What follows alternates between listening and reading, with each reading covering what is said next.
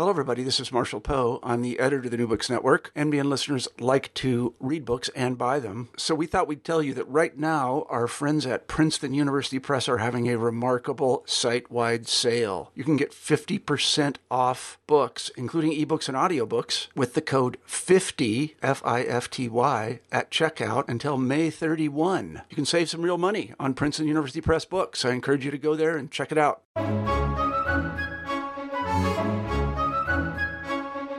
Hello everyone, and welcome back to New Books in Christian Studies, a channel on the New Books Network podcast.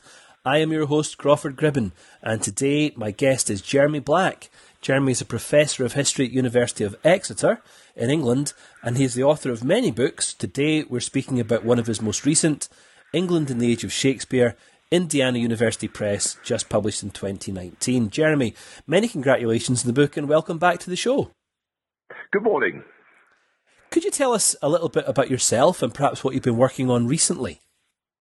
I'm coming towards the close of my career at Exeter, and I am writing and researching quite actively. I still would like to think that although the body is creaking, the mind is active.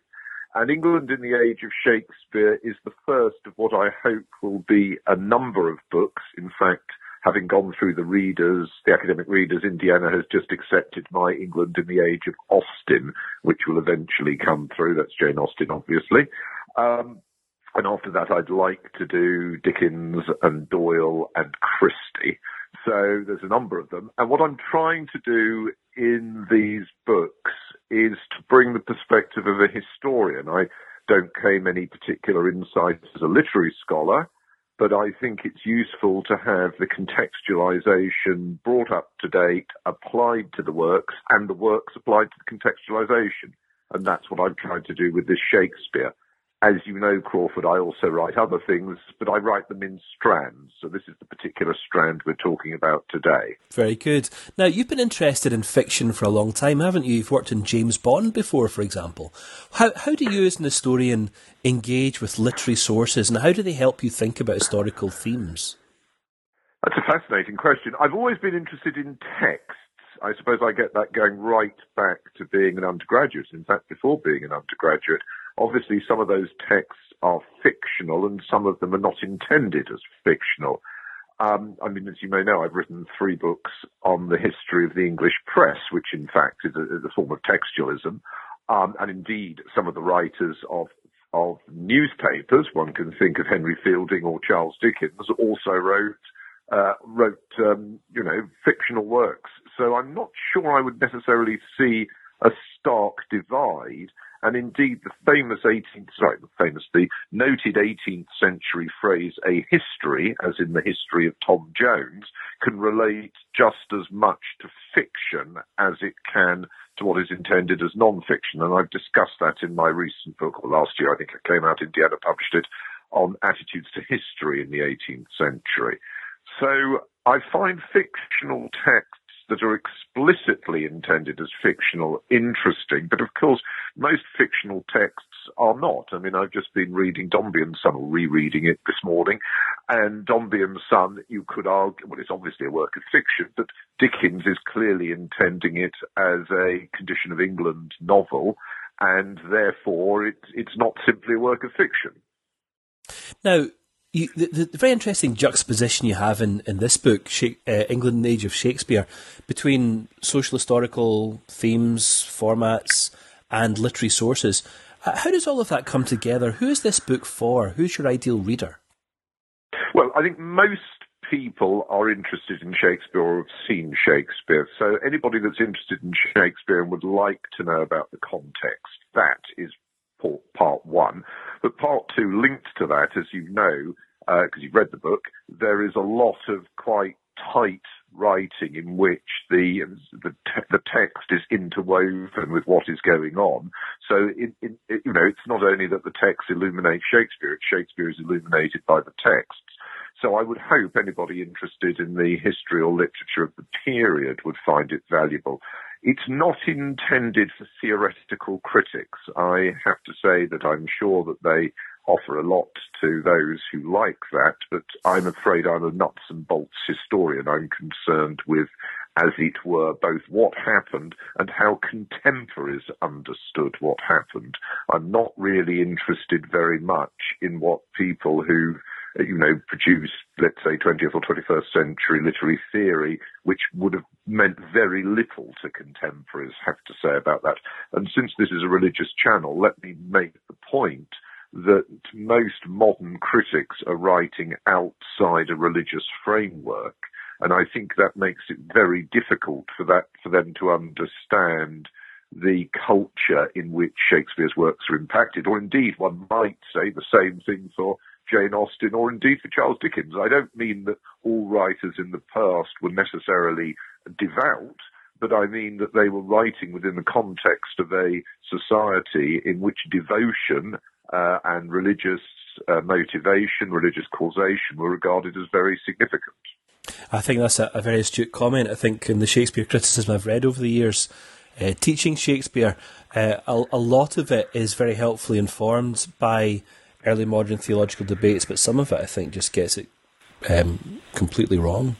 Yeah, I fear so. How did you go about putting this book together? There's a vast range of reference here, Jeremy, through the Shakespeare canon. How did you actually write this book?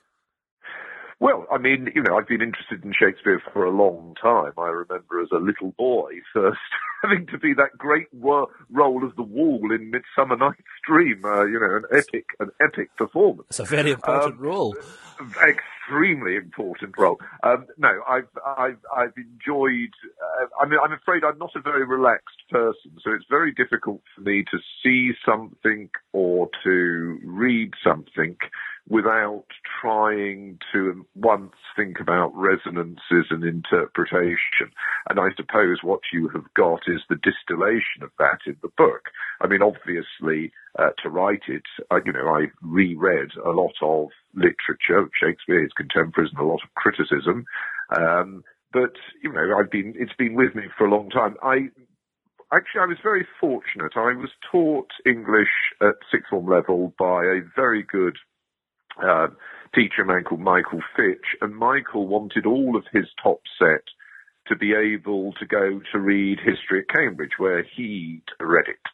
And therefore, he delayed all the A-level set text the second year of the two-year A-level course, and we spent the first year on a grand tour through English literature, of which one entire term was devoted to Shakespeare and his contemporaries, people like Kyd and The Spanish Tragedy, people like Webster, but primarily Shakespeare. And I think that was very important for me. I mean, I gravely disappointed him by not applying to read English at Cambridge, but nevertheless, I benefited enormously from his teaching and his legacy.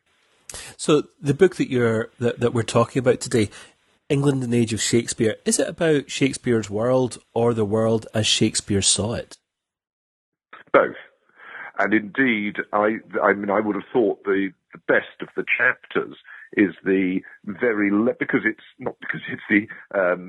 it's the only one that's important, but because it's actually it was the hardest to write, the imagination of the age, and I deliberately put that chapter at chapter one because I think the imagination of the age is more important to explaining the plays and their likely reception than discussing, shall we say, co-production. Now, I was struck by that chapter enormously. Partly, I think, because it deals with issues to do with apocalyptic and millennialism, which we might talk about in a second, but also because it really reframes the project in unexpected ways. We begin this chapter and we're launched into a discussion of witchcraft and the occult. Why did you decide to frame the book in that kind of way? Well, I think that one of the points I'm trying to argue is that in Shakespeare there is the real presence of evil. Again, incidentally, I think the same thing can be seen in both Austen and Dickens. I think evil is a presence in a way that for modern thinkers that's often very difficult. But to me, the 16th century in some respects is still quite Augustinian, the struggle between good and evil being very central there. I mean, Shakespeare obviously brings it on stage, but it also can be seen in the way that his characters are tempted to what he clearly presents as wrong. So I think that there is a morality there alongside many other elements. They're not simply morality plays, but there is a morality there. And I was trying to discuss that. I was trying to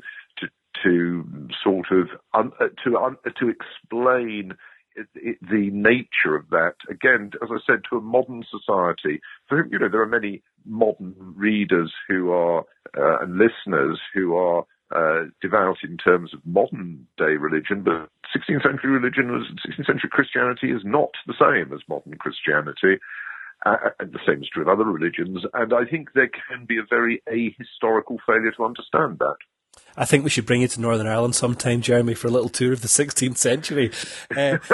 Nevertheless, there is also in that chapter a very evocative description of the apocalyptic mood of the 17th century. Everything seems ultimate. Everything seems imminent. What's going on that makes that so? Well, there are a whole host of factors there. There are both material world, I mean, you know, so we're talking about the end of the 16th century economic expansion, demographic expansion. We're talking about really quite parlous socioeconomic circumstances, particularly in the 1590s, 1600s and 16 teens, the end of the so-called phase A of the early modern economy and the beginning of the phase B. So those both material things, but there is also spiritual dimensions, and the second are not simply dependent on the first. I don't wish to offend any Marxists listening, but that's a sort of, you know, Marxism is as much a belief structure as an analysis. So the discussion of witchcraft, which I talk about at some length, reflects an element of psychological crisis, spiritual crisis. And then, of course, there are the very anxious aftermath of both the Protestant Reformation and the Catholic Counter-Reformation, which are matters which divide families, communities, and, you know, also produce, as it were, the cosmic shock. What does the afterlife mean in this context? What happens to ancestors? You know, the sort of image, very clearly the case with in Hamlet, the ghost. What is the meaning of meaning when the church, which used to mediate that in terms of a unchallenged authority, is suddenly very much challenged? And I think those are problems that created a multifaceted spiritual crisis. Now, in your book, we see other kinds of crisis as well, don't we? You describe very helpfully changes in the urban landscape, changes in the rural landscape. Is Shakespeare best understood as an urban or a rural writer? That, again, is a fascinating question. One of his great strengths is that he was both. He had a rural background, although bear in mind what we might think of as a small town. Stratford-upon-Avon was still a town. But he had a background in the small context in which you can readily walk into what we would call a rural environment, and one in which the annual rhythms, things like the harvest, are tremendously important. But he then spends much of his life living in a metropolis where there are sort of non-natural sounds and smells and sights which force through a whole different range of experience.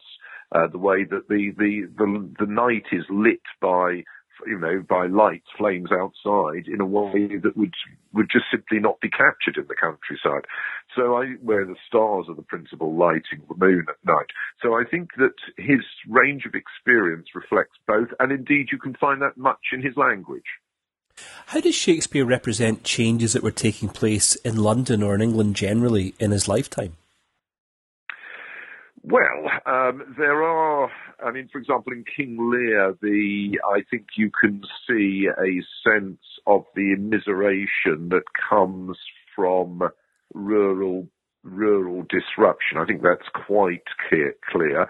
But a lot of his plays are not about social change. They're more about, insofar as he's considering society as a backdrop for human drama. A lot of his plays, of course, are historical. You know, he shifts action and perhaps even consideration of contemporary themes or worries and projects that onto different kinds of historical canvases. How do you rate him as an historian? Yes, the first point, you're absolutely right. I mean, for example, his fear of the mob, or whatever you mean by the mob, or the propensity of crowds to unattractive political disturbance is very present in things like Julius Caesar or Coriolanus. Not that the elite are necessarily depicted as acting in an attractive fashion. As in historian, well, he has his sources. I mean, Holinshed most famously, and he reads actively in the classics. I mean, I would say that by the standards of the age, he is writing and offering a relatively moralized history, which is of enormous interest to this day. It resonates. Had he been taking part in a sort of antiquarianism, it wouldn't have been so interesting. I mean, obviously there are aspects of it which we today would know are wrong, or simplistic or questionable, or where we are aware of different approaches. But then Shakespeare is not, thankfully, trying to address a history seminar, and it has to be said that the way in which some historians are offering a politicized version of the past at the moment scarcely suggests that fiction is absent from the world of scholarly academe. We might come back to that point in a second. Well, just on this point of politics, how do you see Shakespeare interacting with the politics of his own day? Is he a propagandist? As he writes about, for example, the shift from Elizabeth to James and his movement of genre across that period as well, how do you see him contributing to political discussion in his own time? Well, I try and discuss that in the book. There's been a wealth of excellent scholarship on Shakespeare vis-a-vis, for example, the Earl of Essex, and trying to capture the extent to which he was committed to particular factional outputs. I mean, I can't really add to that. What I do try and do is link up the moral perspective he offers to the account of a society which he depicts as fragile.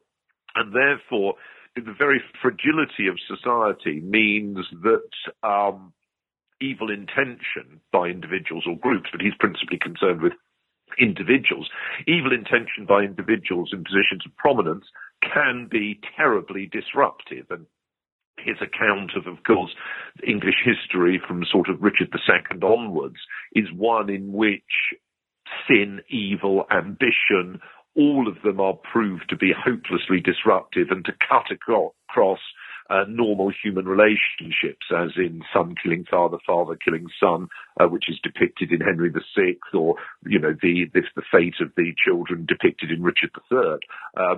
These are attempts to very much present history in a moral term, which would have meant a lot in those terms. And of course, theology was in many senses seen in the same way. It's worth bearing in mind that in terms of sermons, the Book of Kings was tremendously important in the early modern period, and that very much presents the kings as moral agents and therefore as open to all sorts of sins such as ambition and greed, as well as acting as the arm of God, or in the case of Christian thinker, the arm of the church, the church militant, in effect. So I think that morality is central to the politics, and I think to take politics out of the moral context is to produce an account which is of limited value to understanding it in that period. It's both drama, but it is drama that has meaning. The difficulty today is that so many modern productions, they are offering you a meaning which would have been meant very little to Shakespeare's contemporaries, and which tell you more about the image of the present and the understanding of the modern director. Sort of Hamlet produced as a sort of disquisition on Brexit, that kind of rubbish. Well, we might come back to the question of reception in just a moment, Jeremy. But for now, if we think about some of the material you footnote, for example, you engage very well and very extensively with that tendency in, I suppose, post-1970s Shakespeare criticism to project various kinds of political Shakespeare. Is the Shakespeare you reconstruct in this book much more of a conservative figure than many of these critics have suggested? Yes, I suppose he is, and I'm trying to do the same thing in the Austen very much. I think in the case of Jane Austen, it's easier because, of course, she left a unpublished history of England, in which her views were, shall we say, rather bluntly offered. And we also have correspondence from her, of course. In the case of Shakespeare, it's harder. And there is always the difficulty of distinguishing sort of the author from the characters and the speeches they are given.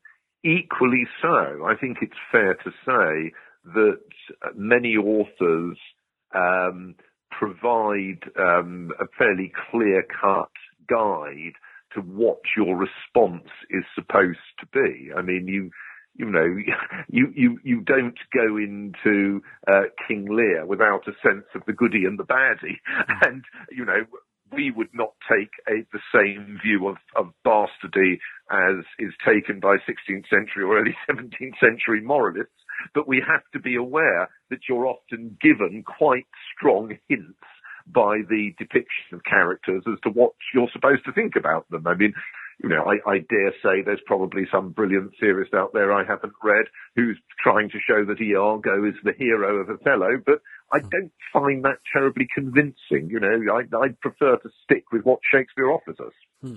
Well, as we think about what Shakespeare offers us, is your opinion that he is a nice man? I really wouldn't know that. I don't know enough about him as an individual because I think in many senses he's a pre-biographical figure. I find it fascinating the extent, having written biographies myself, I've done George III, George II, and Pitt the Elder, I find it very...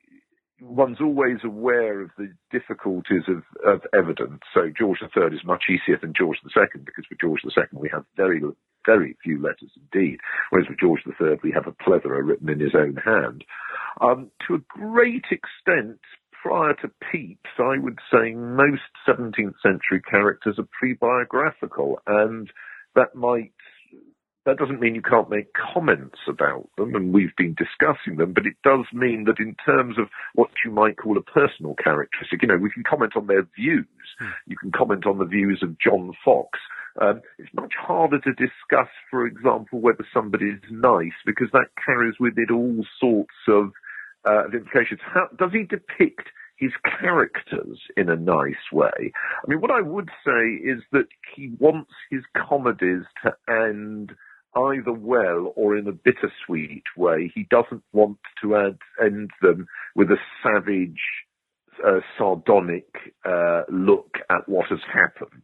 So if you want to use that as the term nice, yes, then then he is nice. But I'm not sure I find the term nice terribly helpful. And, I wouldn't go as far as my use of the word charming, when I use the word charming to my close friends to describe somebody else who is totally insincere. One has to be very careful. Nice has different meanings to different people. As does Brexit. You mentioned Brexit a few moments ago, and there's a chapter in the book, of course, on Shakespeare's representation of European contexts. Is he a European? How interested is he in life on the continent? Well, is he a European? He's writing in the background of a European culture, a culture which encompassed a lot of Europe, namely that of the classics, and encompassed all of it, of course, and also, of course, Christianity. So from those points of view, he's drawing on a common culture which isn't limited to England.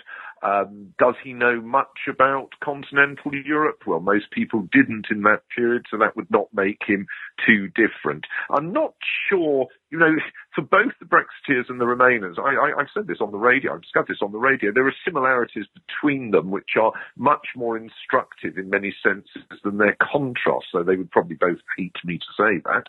And I think it's not helpful for either side to go back and sort of plunder the past as if looking for validation for the present.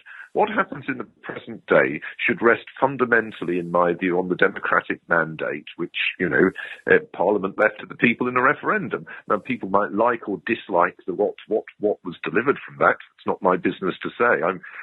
But as a historian, I'm not quite sure why views on the 17th century are supposed to illuminate our way in 2019. And again, as you will know, I wrote a book called Britain in Europe, in which I tried to draw attention both to the extent to which there is a trajectory in which you could emphasize points of similarity, and to a trajectory in which you can emphasize points of contrast. And I think that is the case.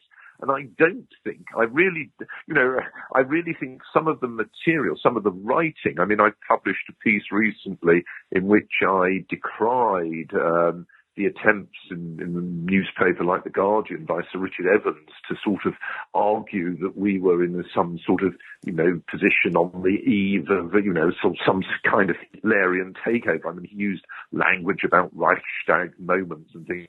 Well, I think that's as unhelpful as it were it would be if one was going back to look at Shakespeare. Now, ironically, of course, Shakespeare, you could say, was doing that in a sense. Is, if you're writing in about Richard II and putting on a play about that at the time of the Essex Conspiracy, is that intended to sort of stir up people with the comparison, or indeed is it intended to stir them up with the comparison of this is a dangerous thing to do? Look at the mess that came from overthrowing Richard II. I'm not sure where I would be on that. I'd be very uncomfortable about using historical analogies in order to guide the present. I think any historian is aware of complexity. Now, it's not Shakespeare's job to offer complexity. He's offering a moral tale, and he's trying to produce a play. But as a scholar, I would always, looking at the past, draw attention to uncertainty, to plurality of views, to variety of outcomes, to the complexity of both causes, contexts, and consequences. And from that point of view, I'm very uneasy about reading from the past to the present. And your book really emphasises that effort almost to create ambiguity, the beginning with Witches and the conclusion with Prospero. Why did you end the book with Prospero? Oh, well, I've always thought that Prospero is a fascinating individual. Obviously, for somebody like myself who is bookish, he is of great interest, though I don't have any magician's wand to break. I also, I can recall that was a play I saw which very much moved me when I was a young adolescent. I was lucky enough to grew up in the outskirts of London, and to go, I'd sort of worked as a newspaper boy, and I took the money and then used that to go and see plays at two places. One, the Young Vic, which was excellent, where you could sit very close to the stage, you had to sit very close to the stage. But the other one, I used to go to the Aldwych in the matinee, and I would buy a ticket for the very back row of the stalls, which was very inexpensive. And then when the house lights went down, I would creep forward and get out to sit really very front ways and see some absolutely tremendous productions. Prospero to me is something, maybe it's a stage of life thing, it's an interesting, a very interesting character. I mean, as you know, he's now depicted in a hostile light. The standard approach to The Tempest is that this is how awful Western imperialism is vis-a-vis the Caliban figure or the Ariel. I saw the production of The Tempest in which Ariel spits in his face, Ariel played by Simon Russell Beale, very good production, I ought to say. And, that very much captures, again, the modern director's, if you might like to use the phrase, abuse of the plays. I actually would rather like to use that phrase, so there we are, we put it out. But to me, Prospero is a much more interesting figure because he does have issues and problems, to use modern terms, but he is fundamentally a person that uses knowledge to good intent. And I think that's very important for all of us. And, you know, this is the religious channel of the New Book Network. I would have thought people listening to that would very much understand that perception. So we've talked about editors, we've talked about historians, we've talked about critics, we've talked a little bit about audiences. Who does Shakespeare belong to now? Well, I'd say, first of all, because Shakespeare has been translated into so many languages, there is no particular reason why Shakespeare should only be seen as resonating in English culture. And indeed, many of the plays are presenting characters, Lear, for example, who are, you know, if you like to use the phrase, universal archetypes of individuals in particular circumstances who can be glimpsed widely in very different societies.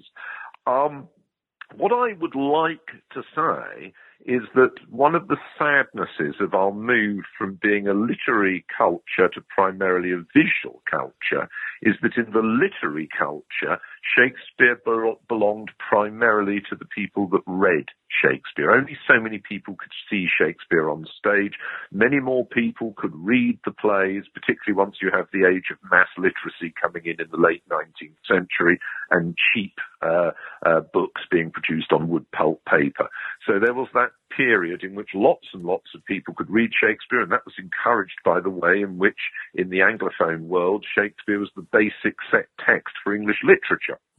Unfortunately, in my view, others will take a different view, we are now much more in a visual age where people are more inclined to see stories in terms of film or some other visual media. And that gives much more power to the director. And I fear that is where we are going badly wrong at the present moment. I mean, you know, I don't see quite a few Shakespeare productions. I have to say, I sometimes weary at the idiocies, and I do wish instead of being called Hamlet by William Shakespeare, you put the director's name on and you put at the bottom based on an idea or drawing an evolve. I think that would be more helpful. And we're going back to the sort of 17th century all for love, you know, the sort of Dryden approach. But of course, you know, when those are shown, Dryden's name is on them. I discuss that at length in my book. But the other people who changed Shakespeare, their names put on them, not Shakespeare himself. So yes, I am dismayed by what's going on at the moment. Well, Jeremy, we've taken up a lot of your time today, and as always, it's a pleasure to have you on the show. Before we wind up, can you tell us a little bit more about the Jane Austen book to whet our appetites for that? Yes, I've tried to use Jane Austen's novels, her correspondence, her other writings. You know, for example, as you may know, you know, she wrote a number of prayers which have survived, and I've tried to use those in order both to throw light on her age and in particular to throw light on her. I think there's a tendency today to present Jane Austen as a writer of the Romantic period and to present her characters accordingly. Elizabeth Bennet, you know, on a peak in the Peak District, gazing into the distance as if she was a character from the Bronte sisters. But in many senses, I would argue that Jane Austen should be understood as a late 18th century writer, and I tried to offer that account. I also very much, you know, she was very devout personally. She was the daughter of a clergyman, of course, many clergymen in her family. One of her brothers becomes a clergyman. Many of her heroes. The trouble is, most people tend to think of the egregious cleric in Pride and Prejudice, but there are many clerics, Tilney, for example, who are heroes in her novels, and I think that they are in many senses a religious set of works which is very interesting because they're in fiction. Just as you may know, in my book on history, I have a whole chapter on John Wesley's writings as an historian. And when people are writing in a way we don't usually tend to think about them, they can be, you can get many, many more interesting insights on them. Well, Jeremy, thank you very much for sharing that. Look forward to seeing the book when it comes out. And thanks for coming onto the show this morning to talk about it. I'm delighted, and I'd be more than happy to do many others for you. Great. And thanks to everyone else for listening in. I'll see you next time on New Books in Christian Studies, a channel on the New Books Network podcast.